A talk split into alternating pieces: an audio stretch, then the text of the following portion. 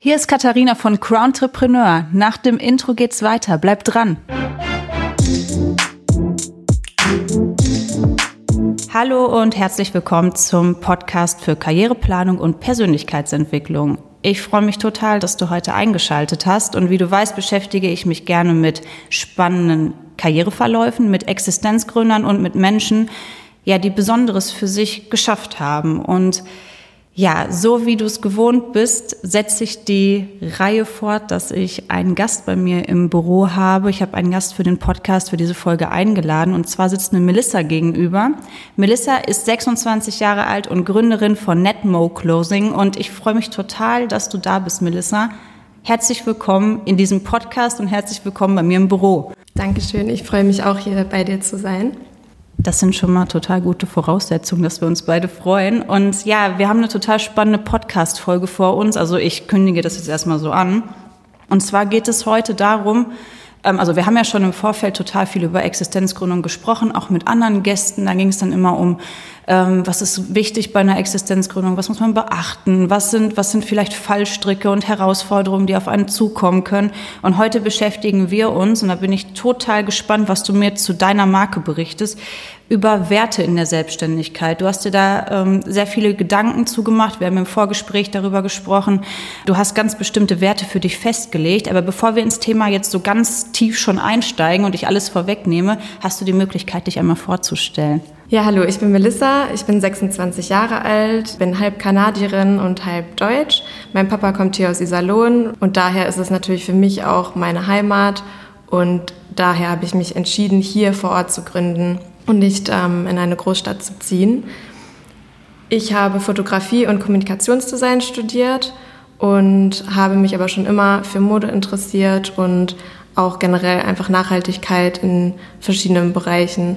Und dadurch bin ich dann dazu gekommen, Netmo zu gründen. Ja, danke schön für deine Zusammenfassung. Auf deine Marke Netmo gehen wir gleich nochmal gezielter ein. Ich nehme das mal so ein bisschen vorweg. Jetzt haben wir eine außergewöhnliche Situation gehabt mit Corona. Wir hatten ja unser Vorgespräch schon zum Podcast und da hast du mir erzählt, dass deine ursprüngliche Ausrichtung, also deine ursprüngliche berufliche Ausrichtung eine andere war und du dich dazu entschieden hast, eine Modemarke zu erschaffen. Das finde ich schon mal mega spannend. Das hatten wir auch so bis jetzt im Podcast nicht. Und da würde ich gerne ja erstmal selber mehr drüber erfahren und dem Zuhörer und der Zuhörerin die Möglichkeit bieten, Netbo kennenzulernen. Wie ist das entstanden? Ja, also ich habe mich 2016 zum ersten Mal selbstständig gemacht als Fotografin und habe in dem Bereich überwiegend mit Musikern gearbeitet, also viel PR-Arbeit und auch mit Unternehmen und ähm, auch teilweise Ärztehäusern und durch Corona sind dann viele Jobs einfach nicht mehr möglich gewesen, weil wir ähm, oft Teams fotografiert haben, also mehrere Menschen gleichzeitig vor Ort sein mussten. Und das ging ja am Anfang der Pandemie einfach nicht, weil wir ja auch gar nicht wussten, so in welche Richtung sich das entwickelt. Und ähm, den Wunsch einer Modemarke hatte ich eigentlich schon länger, aber es war für mich immer ziemlich unrealistisch. Und durch diese Situation, dass ich halt in meinem Beruf nicht mehr so ausgelastet war, hatte ich auch einfach viel mehr Zeit, mich auf was anderes zu konzentrieren. Und da habe ich mir dann gedacht, okay, eigentlich ist das jetzt die perfekte Möglichkeit. Also hast du die Corona-Situation im Prinzip voll ausgeschöpft und gesagt, jetzt starte ich richtig durch, wenn schon in der ursprünglichen Branche nicht funktioniert, dann mit einer neuen Idee. Ja, also ich hatte erstmal dann die Idee und dann ähm, habe ich die erstmal so in meinem engsten Freundeskreis und bei meinen Eltern vorgestellt um eigentlich von denen, also ich dachte, dass die mir eher sowas sagen wie, ja, ist ja eine süße Idee, aber eigentlich völlig Quatsch. Es gibt ja schon so viele Modemarken. Ich habe aber dann ähm, eine ganz andere Reaktion von denen erhalten und die war halt eher positiv und eher so eingestellt, dass ich es doch einfach probieren sollte. Ich habe im Moment eh nicht so viel zu tun und äh, kann halt die Zeit investieren, einfach was zu machen, was mich glücklich macht und meine Kreativität im Bereich Fotografie und Design und Zeichnen und ja, all diesen Bereichen einfach die zu kombinieren. Ich höre das häufig, dass gerade ähm, Leute, die etwas für sich planen oder eine Geschäftsidee haben, sagen, ähm, ja, also ich habe eine Idee, aber ich weiß nicht, ob das so realistisch ist, ob ich mir das zutrauen kann. Was hat bei dir dazu beigetragen, dass du gesagt hast, ich mache das trotzdem? Und was kannst du jetzt schon mal vielleicht als ersten Tipp, wir nehmen das jetzt schon ein bisschen vorweg, jemandem sagen, der eine gute Idee hat, aber sagt, das passt nicht zu mir, warum sollte ich das machen? Ich fühle mich da gerade nicht bereit zu oder denke, das ist nur für andere was, ich bin vielleicht zu klein oder unbedeutend, wie auch immer. Wie kannst du da jemandem Mut machen? Ja, also ich glaube, ehrlich gesagt, das hat auch was mit meiner Aufbringung zu tun. Also meine Eltern sind Musiker. Dadurch bin ich in einer sehr ja, kreativen und äh, strukturlosen Welt aufgewachsen. Und dadurch bekommt man natürlich auch den Mut, wenn man sowas vorgelebt bekommt von den eigenen Eltern, sowas selber zu machen. Und ich glaube, für mich war der größte Grund wirklich, ähm, dieser Gedanke, dass wenn ich das nicht probiere, dann werde ich nie erfahren, ob es klappen könnte oder nicht. Und dadurch, dass ich auch die Unterstützung bekommen habe aus meinem Umfeld, habe ich mich dann einfach getraut. Als ersten Tipp würde ich sagen, dass man wirklich einfach anfängt und einfach macht, ähm, bevor man sich zu viele Gedanken macht, weil sonst landet man in so einem Gedankenkarussell und schiebt es immer weiter vor sich her. Und der erste und schwerste Schritt ist wirklich einfach das Anfangen. Und der Rest ergibt sich dann so. Also ich muss dazu sagen, es ist nicht so, dass ich jedem Existenzgründer oder jeder Existenzgründerin, die mit mir einen Podcast zusammen aufnimmt, vorher sage, dass sie diesen Tipp geben soll. Aber es ist offensichtlich der universelle Tipp, der von jedem ja, Gründer oder von jeder Gründerin äh, weitergegeben wird. Einfach anfangen. Ja, ist wirklich nicht abgesprochen gewesen. Und ähm, dieses, diesen Satz, den du danach gesagt hast, der ist auch ganz wichtig. Wenn man angefangen hat, ergibt sich danach alles. Ne, es ist ja nie was endgültig sofort. Ne? Du kannst ja immer noch gucken, war das jetzt eine gute Entscheidung, was hat sich jetzt daraus ergeben.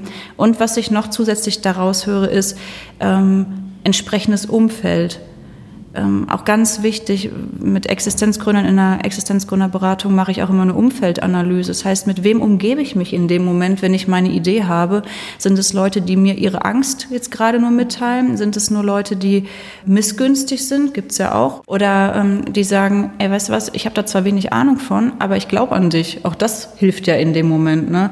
Oder einfach sagen, weißt du was, jetzt hast du es strukturlos genannt. Ne? Wenn es keine Regeln gibt, dann sind die Grenzen ja auch weicher. Einfach ausprobieren.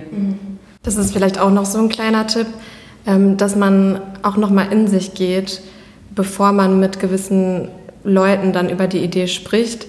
Also bei mir ist es zumindest so, ich habe viele verschiedene Freunde aus verschiedenen Bereichen und ähm, jeder ist irgendwie für den jeweiligen Bereich ähm, gibt der mir was in der Freundschaft und ich gebe demjenigen oder derjenigen etwas. Ich glaube, da ist es auch wichtig, so ein bisschen auf sich selbst zu hören, okay, wen könnte ich damit jetzt ansprechen? Weil man kriegt natürlich auch verschiedene Meinungen. Ja, oder auch einfach, wenn man jemanden hat, der, der nur super realistisch denkt. Und am Anfang ist es ja auch viel hat es einfach viel mit Träumen zu tun erstmal ne? Mhm. und, und diese Ideen entwickeln. Ja, dass man sich dann nicht ähm, quasi bequatschen lässt, sich dann doch nicht zu trauen, weil jemand das vielleicht anzweifelt. Also dass man da die Person gezielt wählt, mhm. denen man quasi dann die ja, Macht gibt, mitzusprechen. Ja, äh, genau. Also, dass man sich Leute sucht, entweder die schon an dem Punkt stehen, den man erreichen möchte, das sage ich immer, mhm. oder ähm, die damit schon Erfahrung haben. Jetzt sagst du, deine Eltern sind selber selbstständig. Ich komme auch aus einer Familie, wo, ähm, oder in der meine Eltern sind oder waren ja auch selbstständig. Und das ist schon entscheidend, weil man eine andere Geisteshaltung zur Selbstständigkeit hat. Ja, auf jeden Fall. Ja, auch, dass ein anderer Arbeitsumfang auf einen zukommt oder eine andere, eine andere Aufteilung, ja, auf jeden Fall. Aber auch ein anderes Verständnis oder ein anderer Umgang mit Mut oder äh, Dinge zu riskieren, Entscheidungen mhm. zu treffen. Ja. Jetzt kommen wir mal zurück zum ursprünglichen Thema. Und zwar geht es ja darum, dass du für dich ganz klar jetzt bei deiner Marke Netmo Closing gesagt hast, da stehen ganz entscheidende Werte hinter. Und das soll ja auch das Thema oder das Kernthema des Podcasts sein. Sag mir doch einfach mal, was unterscheidet Netmo zu anderen Modemarken? Ich habe ähm, ganz am Anfang, als ich gegründet habe, einmal einen KfW-Kredit beantragt und zusätzlich über eine Crowdfunding-Plattform Kickstarter angefangen, weil ich darüber herausfinden wollte, ob auch andere Leute meine Idee überhaupt gut finden. Und ähm, bei Kickstarter ist es aber ganz wichtig, dass man halt ein Alleinstellungsmerkmal hat. Und das war für mich auch einfach ganz gut, weil ich mich sonst vielleicht nicht so damit beschäftigt hätte. Ich hätte sonst vielleicht einfach irgendwas entworfen und das dann nachhaltig produzieren lassen in Europa, was aber heutzutage meiner Meinung nach nicht mehr reicht, weil es halt schon sehr viele nachhaltige äh, Modemarken gibt mittlerweile. Und dadurch, dass ich so ein Alleinstellungsmerkmal finden wollte, habe ich dann immer mehr überlegt und bin darauf gekommen, dass ich ein Set entwerfen möchte, das man auf verschiedene Weisen tragen kann. Und das passt dann wiederum auch wieder gut zur Nachhaltigkeit, weil Nachhaltigkeit ist ja nicht nur ähm, die Produktion, der Herstellungsort, sondern auch, wie viel konsumiere ich überhaupt und wie sinnvoll sind die Teile, die ich besitze. Also kann ich die mit vielen Sachen kombinieren oder ist das vielleicht nur ein Kleid, was ich bei einem Event anziehen kann? Das ist dann nicht besonders nachhaltig. Ne? Selbst wenn es nachhaltig produziert ist. Und ähm, ja, dadurch äh, habe ich dann das Luna-Set entwickelt. Das Oberteil kann man auf fünf Weisen tragen und die Hose auf zwei. Und ähm, ich würde sagen, dass das schon so das Besonderste ist an Netmont. Und das möchte ich auch gerne in weiteren Kollektionen ähm, ja, beibehalten. Also ist dir der nachhaltige Aspekt besonders wichtig? Ich habe mir das so gerade vorgestellt, ein Oberteil auf zwei Weisen zu tragen. Äh, fünf Weisen, Entschuldigung, die Hose war auf zwei Weisen, ja, genau. Ähm, wie kann man das sehen, wie man die tragen kann? Wo hast du da vielleicht Abbildungen oder so? Genau, also man kann das einmal in meinem Webshop einfach sehen und auch auf Instagram. Da bin ich ziemlich aktiv und ähm, zeige das auf Fotos und Videos. Also quasi so eine Anleitung, wie man die Kleidung zu tragen hat. Ich finde den Gedanken total interessant und total cool, dass man sagt, äh, wie du schon gerade sagtest, man hat den Kleiderschrank voll mit Kleidung, die man einmal anzieht. Und das ist ja alles andere als nachhaltig. Und dann ein Kleidungsstück zu entwickeln, was sich auf unterschiedliche Art und Weise irgendwie kombinieren lässt oder tragen lässt. Richtig cooler Gedanke. Und äh, das ist ja auch immer das Wichtige, auch, ich nehme jetzt wieder Bezug auf die Beratung, ein Alleinstellungsmerkmal ähm, zu entwickeln. Und das ist ja so spitz formuliert, wie du es äh, für deine Marke dann geschafft hast. Richtig cool. Jetzt erklär doch bitte einmal mir und auch dem Zuhörer und der Zuhörerin, was denn Netmo bedeutet. Ja, Netmo ähm, ist ein Fantasiewort und das ist dadurch entstanden, dass ich in einer Not einen neuen Markennamen äh, erfinden musste, weil mein Label hieß vorher Melk. Das hat sich aus meinem Namen ergeben. Bedeutet in der Niederlande Milch. Fand ich aber ganz lustig. Das musste ich leider ändern und ähm, das war schon unter Zeitdruck. Und im Modebereich ist wirklich schon fast alles verbraucht. Also das war total irre, als wir das ähm, unter, also ich habe das mit ein paar Freunden ähm, kontrolliert bei dem DPMA-Register zum Beispiel und da war wirklich alles schon in Verwendung. Und ich bin schon fast verzweifelt, bis dann ähm, der beste Freund von meinem Papa Netmo vorgeschlagen hat. Und ich fand das am Anfang irgendwie gar nicht so gut, weil es hat mir vom Klang nicht so gut gefallen. Und da ich aus einer Musikerfamilie komme, hat mich das wahrscheinlich beeinflusst. Ähm, und andere fanden das aber irgendwie von Anfang an total cool. Ich habe das dann mit, ähm, mit Kenneth von Be Right, haben wir dann angefangen, so die ersten Entwürfe zu machen und mit der Gestaltung, dann habe ich mich halt auch verliebt. Und ja, wie der Freund von meinem Papa auf den Namen gekommen ist, ganz einfach, Natur und Mode kombiniert. Okay, jetzt musstest du ein paar Abstriche machen. Man kann den Namen jetzt offensichtlich nicht singen. Also Aber äh, hört sich auf jeden Fall cool an und so ein Fantasienname ist ja dann auch maximal individuell. Mhm. Richtig cool. Und nur kurz zur Erklärung: DPMA ist das Register vom Deutschen Patent- und Markenamt. Und da kann man nur so ganz kurz am Rande halt die ganzen Marken recherchieren. Was gibt es bereits? Aber wie du schon sagtest, gerade im Bereich Mode muss man wirklich einfallsreich sein, um einen Namen zu finden, den es noch nicht gibt. Mhm. Also wir haben ähm, irgendwann dann aus Spaß mal The Shizzle eingegeben und selbst das gab es. Also das war wirklich so bekloppt. Wir haben bestimmt 40 Namen eingegeben, die wirklich in Frage kamen.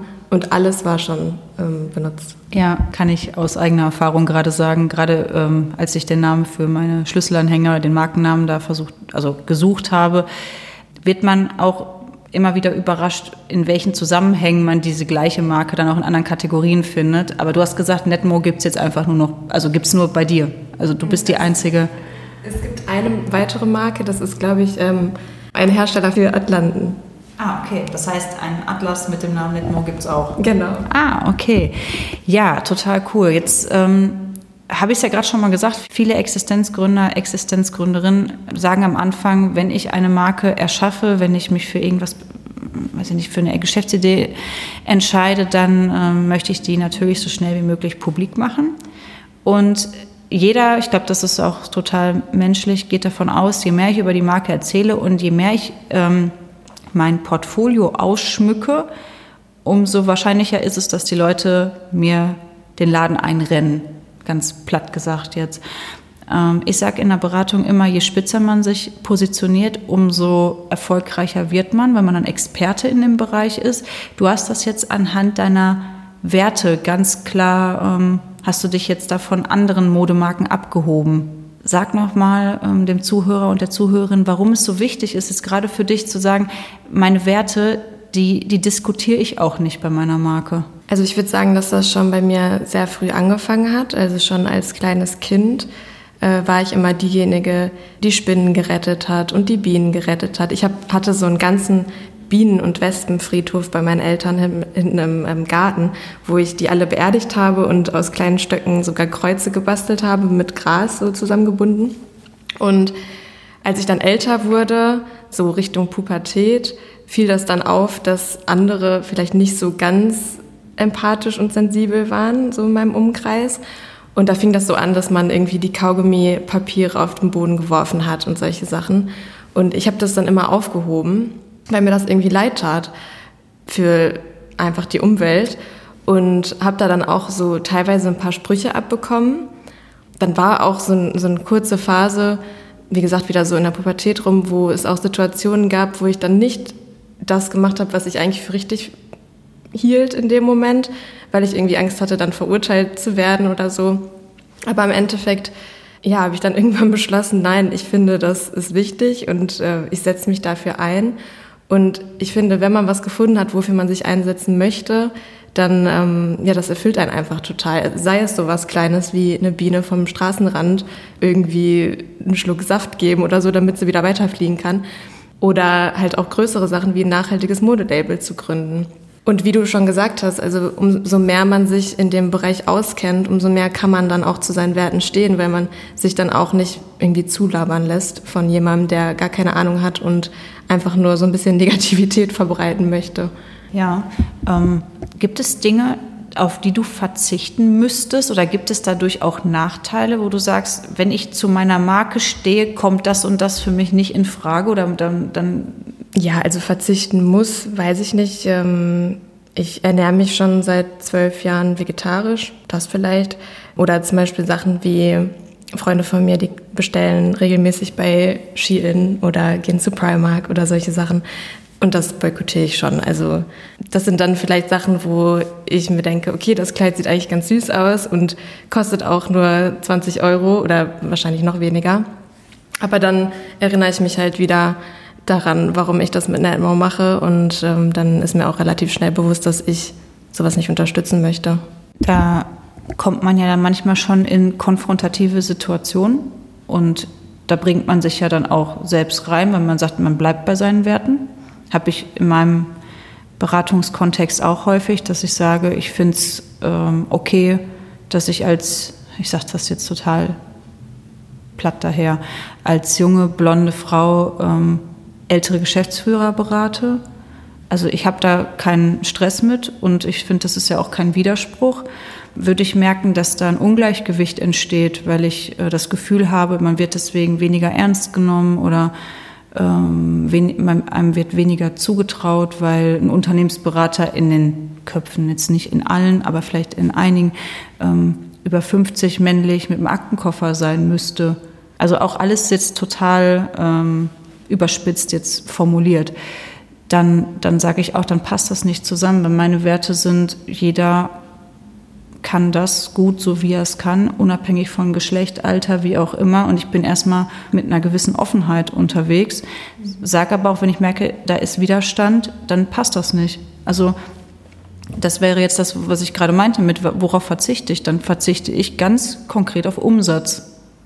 Weil ich sage, ich bleibe meinen Werten treu, dass ich jedem eine Chance gebe und es nicht vom, wie gesagt, von den also nicht Rahmenbedingungen abhängig mache, wie jetzt Alter und Geschlecht, sondern dass ich sage, das ist mir ähm, Also mir ist es wichtig, dass ich als Mensch wahrgenommen werde. Und bei dir ist es dann so, dass du sagst, mir ist es wichtig, dass meine Marke für Nachhaltigkeit steht und alles, was damit zu tun hat, das ist mir heilig. Also käme für dich wahrscheinlich dann gar nicht in Frage, wenn jetzt irgendein Lieferant auf dich zukäme und sagt, hey, ich kann dir das auch günstiger produzieren dass du sagst, oh ja, cool, ich werfe jetzt alle meine Gedanken zur Nachhaltigkeit über Bord und ähm, gucke darauf, dass meine Marge größer wird. Ja, also lustigerweise habe ich auch manchmal den Gedanken, ähm, dass ich in dem Sinne keine gute Businessfrau bin, weil ich natürlich die Sachen viel günstiger einkaufen könnte und auch ähm, zum Beispiel unsere Verpackungen, ähm, selbst die Sticker sind irgendwie äh, biodegradable, ähm, kompostierbar. Und sowas kostet natürlich auch mehr pro Stück, als wenn man jetzt irgendwelche ähm, Plastiksticker nimmt. Aber wie gesagt, es kommt für mich nicht in Frage. Das war ja der Grund, warum ich diese Marke gründen wollte. Ich wollte die Marke nicht gründen, um ein weiterer Kleidungshersteller zu werden. Ja, einfach nur so meine Kreativität freien Lauf zu geben, sondern ich wollte damit auch was bewirken. Und das habe ich halt vor Augen. Also hast du sogar auch eine Mission dahinter, hinter deiner Marke? Ja, auf jeden Fall. Das ist so der Antrieb, der größte Antrieb eigentlich. Cool. Richtig ähm, durchdacht, hört sich total cool und schlüssig für mich an. Mega. Ja, also ich fasse mal kurz zusammen. Also das Erste, was du gesagt hast, ist einfach machen. Das zweite ist entsprechendes Umfeld. Das dritte ist Alleinstellungsmerkmal und sich spitz äh, positionieren bringt einem auch manchmal konfrontative Situationen, aber ähm, im Endeffekt sehr viel Erfolg und du bleibst dir selber treu. Mhm. Und für den Zuhörer oder die Zuhörerin, ähm, der oder die sich jetzt gerade fragt, wie kann ich das für mich umsetzen? Ich habe auch Werte, die müsste man für sich ja erstmal definieren. Ne? Das ist das allererste, was man, ähm, womit man starten müsste. Ähm, wie würdest du sagen, geht man den ersten Schritt? Was sind deine Tipps für den Zuhörer und die Zuhörerin, wenn man sich jetzt fragt, so, ich möchte starten, ich habe eine Idee. Offensichtlich ist das wichtig, Werte zu entwickeln. Offensichtlich ist es wichtig, sich spitz zu positionieren. Wie bist du da vorgegangen? Ja, also für mich war das ähm, während Corona halt auch und auch ähm, als ich in dem Bereich Fotografie gearbeitet habe. Ich liebe den Bereich, aber ich hatte trotzdem immer das Gefühl, dass ich noch mehr machen möchte. Und ähm, wenn man nicht so richtig weiß, in welche Richtung entwickle ich mich, das ist eine ganz, ganz schwere Phase, finde ich. Also wenn du als Zuhörer jetzt gerade in dieser Phase steckst, dann ähm, fühle ich mit dir. Aber es kommen auf jeden Fall bessere Zeiten. Ähm, und wie du schon gesagt hast, ist das Wichtigste ist, glaube ich, dass man erstmal sich vielleicht wirklich einen Zettel nimmt und aufschreibt, was ist mir wirklich wichtig im Leben. Und dann daneben, was sind meine Stärken? Also was, wo drin bin ich gut? Was kann ich jemandem geben oder jemandem beibringen? Und dann aus dieser Kombination einfach brainstormen, was da möglich wäre. Und wenn man dann was gefunden hat, was einen ähm, interessiert, dann einfach so ähm, tiefer rein, also dive in deep, weiß ich nicht. Also eintauchen so. Eintauchen, genau. Ähm, und sich einfach ganz viel damit beschäftigen und wie wir auch schon erwähnt haben, sich also einfach Spezialist in diesem Bereich werden. Und dann ähm, steht einem eigentlich auch nichts im Weg, finde ich. Das war jetzt so quasi der erste Tipp. Was würdest du als zweiten Tipp dem Zuhörer oder Zuhörerin mitgeben wollen?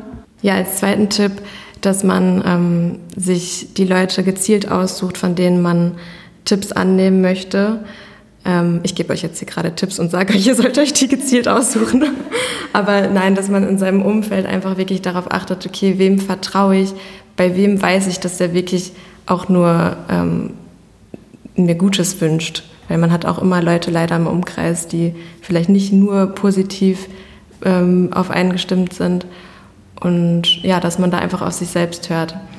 Und als dritten Tipp, der auch für mich sehr wichtig ist und immer wieder, ähm, also an den ich mich immer wieder selbst erinnern muss, ist, dass wenn man dann angefangen hat, dass man auch einfach weitermacht.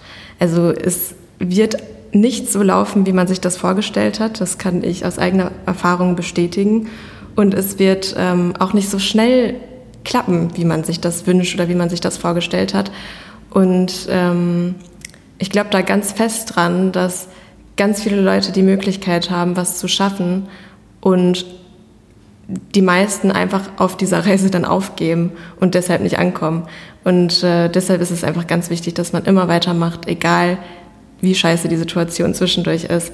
Man sich immer wieder daran erinnert, warum mache ich das ja eigentlich? Und was kann ich jetzt daraus lernen, dass es vielleicht nicht so geklappt hat, wie ich es mir vorgestellt habe. Und das dann umzusetzen. Ja, und daraus was Besseres zu machen. Ja, cool, danke schön. Also dritter Tipp ist Beharrlichkeit und Entwicklung in allem, wenn ich das jetzt so. Und Durchhaltevermögen. Ja, total. Ich bin ja immer so ein Fan von statistischen Daten. Ne? Sowas liebe ich ja, Sachen zusammenfassen und dann überlegen, wer findet was wie gut und wie lange braucht man für bestimmte Dinge.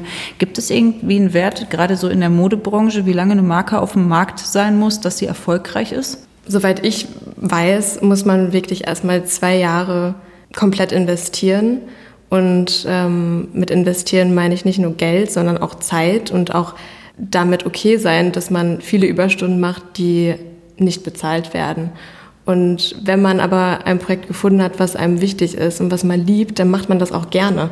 Also ich werde auch oft gefragt, wie, wie hast du da überhaupt noch Lust zu, ne? ohne, ohne irgendwie das passende, äh, den passenden Gehalt dazu.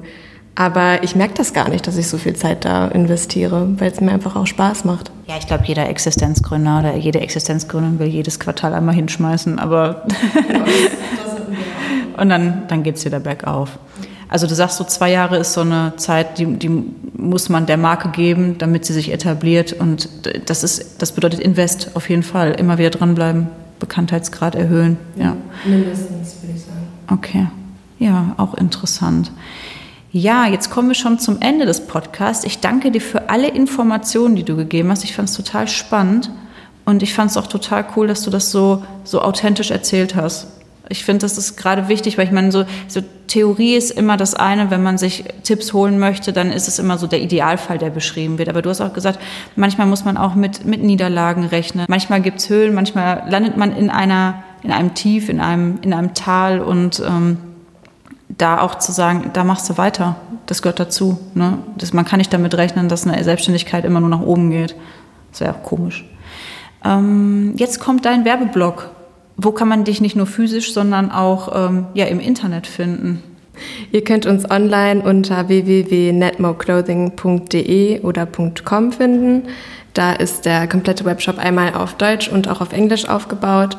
Und wie gesagt, gerne auch bei Instagram. Ähm, da heißt unser Account netmo.clothing. Und ähm, ich folge dir ja schon ein bisschen länger und ich finde deine Reels mega. Also gerade die, wo du da die Kleidung wechselst. Also man kriegt da auf jeden Fall einen super Eindruck, wie ähm, nachhaltig die Kleidung ist und wie man sie ähm, unterschiedlich kombiniert tragen kann. Dankeschön. Ja, sehr gerne. Danke auch, dass du es so cool zeigst. Ja, also wir sind jetzt am Ende des Podcasts angekommen. Lieber Zuhörer, liebe Zuhörerin, ich hoffe, wir konnten ja, dir wieder gute Tipps geben zum Thema Existenzgründung. Und ähm, ich denke auch, Melissa ist im Nachgang an diesem Podcast auch persönlich erreichbar. Kontaktiert sie ruhig auf ihren Kanälen. Bei mir ist das natürlich genau das Gleiche. Ja, liebe Melissa, danke schön, dass du heute mein Gast warst. Ich habe mich total gefreut, dass wir diesen Podcast zusammen aufgenommen haben. Und ich fand es, wie gesagt, habe ich ja gerade schon alles zusammengefasst, richtig toll, welche Informationen du dem Zuhörer, der Zuhörerin gegeben hast. Ja, danke schön, dass ich heute hier sein durfte. Es war jetzt auch für mich mein erster Podcast, also auch wieder eine neue Erfahrung. Ähm, und es hat auf jeden Fall Spaß gemacht und ich hätte Lust auf den nächsten. Und ich danke dir fürs Zuhören und wünsche dir alles Gute und bis bald.